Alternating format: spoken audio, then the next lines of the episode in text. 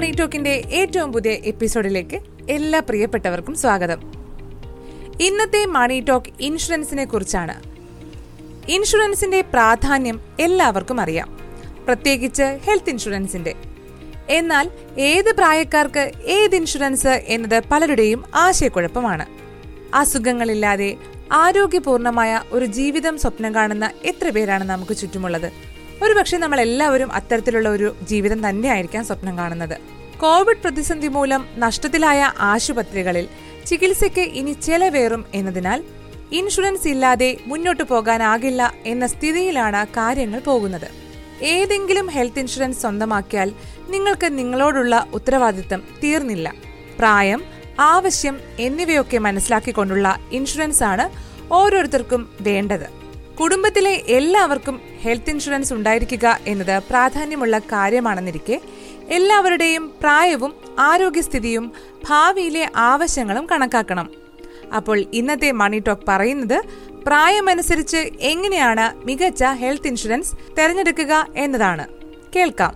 പുതിയതായി ജോലിയിൽ പ്രവേശിക്കുന്നവരുടെ എല്ലാവരുടെയും ഒരു കൺസേൺ എന്താണെന്ന് വെച്ചാൽ ഏത് ഹെൽത്ത് ഇൻഷുറൻസ് ആണ് എനിക്ക് ചേരുന്നത്? അല്ലെങ്കിൽ എന്റെ പ്രായത്തിലുള്ളവർക്ക് കുറഞ്ഞ പ്രീമിയത്തിലൊക്കെ ഏത് ഇൻഷുറൻസ് എടുക്കാം എന്നതൊക്കെയാണ്.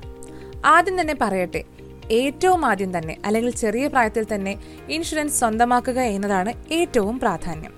അപ്പോൾ ഇനി പറയുന്നത് എപ്പോൾ നിങ്ങൾ ഇൻഷുറൻസ് എടുക്കണമെന്നതാണ്. വളരെ എളുപ്പത്തിൽ ഒരു കാര്യം പറയാം. ആരോഗ്യമുള്ളപ്പോൾ ശരിയായ തുകയ്ക്ക് ഇൻഷുർ ചെയ്യുക എന്നതാണ് ഏറ്റവും ശരിയായ മാർഗം. ശരിയായ തുക എന്നാൽ കുടുംബ വരുമാനത്തിനും ഭാവി ചികിത്സാ ചിലവുകൾക്കും ഇണങ്ങുന്ന രീതിയിൽ തിരഞ്ഞെടുക്കുന്ന തുക എന്നാണ് അർത്ഥം. ഉദാഹരണത്തിന് നിങ്ങൾക്ക് ഇരുപത്തഞ്ചിനും മുപ്പതിനും ഇടയിലാണ് പ്രായമെന്നിരിക്കട്ടെ.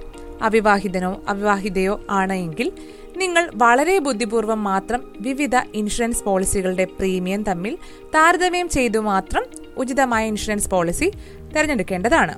കാരണം തീരെ ഉപയോഗിക്കേണ്ടി വരാനിടയില്ലാത്ത സൗകര്യങ്ങൾക്ക് കൂടി നിങ്ങൾ അധിക തുക പ്രീമിയം നൽകേണ്ടി വരാനിട വന്നേക്കാം. Hospital daily cash no claim bonus എന്നിവ പോലുള്ള പ്ലാനുകൾ നിങ്ങൾ എടുക്കേണ്ട കാര്യമില്ല. കാരണം രണ്ട് കാരണങ്ങളാണ് ഇത് പറയുന്നത്. ഒന്ന് നിങ്ങൾക്ക് യുവത്വമാണെന്നിരിക്കെ ഒരു വലിയ കവർ നേടാനായി നൽകുന്ന ഭീമമായ തുക ലാഭിക്കാം.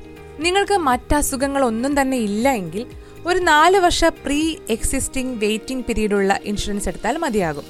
സബ് ലിമിറ്റ് ഇല്ലാത്ത ഇൻഷുറൻസ് പോളിസി വിദഗ്ധ സഹായത്തോടെ തിരഞ്ഞെടുക്കാൻ ശ്രദ്ധിക്കുക. സാധാരണ ഇൻഷുറൻസുകളിൽ room rent I C U charge വിദഗ്ധ ചികിത്സ ചില ടെസ്റ്റുകൾ എന്നിവയൊക്കെ സബ് ലിമിറ്റ് വെക്കാറുണ്ട്. എന്താണ് ഈ സബ് ലിമിറ്റ് എന്ന് പറയാം? ചില പൊതുമേഖലാ ഇൻഷുറൻസ് കമ്പനികളിൽ ക്ലെയിം തീർപ്പാക്കുന്ന അവസരത്തിൽ റൂം വാടകയ്ക്ക് ആനുപാതികമായി ക്ലെയിം തുകകൾ വെട്ടിക്കുറയ്ക്കുന്നുണ്ട്.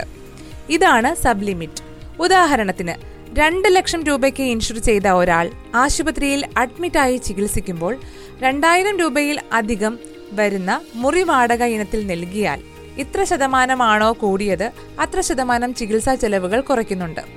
നാലായിരം രൂപയുടെ റൂമിൽ കിടത്തി ചികിത്സിക്കുകയും ഒരു ലക്ഷം രൂപ ആശുപത്രി ചെലവുമായാൽ കയ്യിൽ കിട്ടുന്നത് വെറും അൻപതിനായിരം രൂപ മാത്രമായിരിക്കും. അതായത് ഇൻഷുറൻസ് ക്ലെയിം ആയി കയ്യിൽ കിട്ടുന്നത് അൻപതിനായിരം രൂപ മാത്രമായിരിക്കും.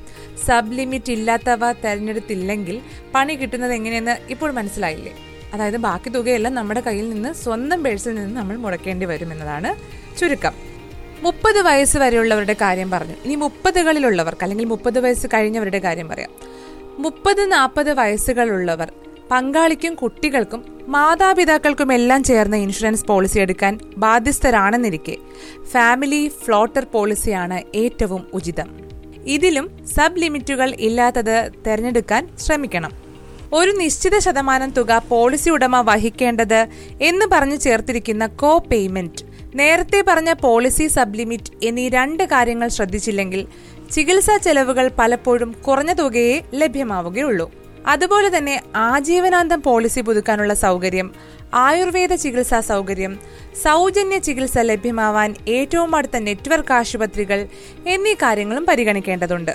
ഒരു കുടുംബം ഒന്നിച്ച് ഇൻഷുർ ചെയ്യുമ്പോൾ ഫാമിലി ഫ്ലോട്ടർ പോളിസിയാണ് ഏറ്റവും അഭികാമ്യമെന്ന് പറഞ്ഞല്ലോ.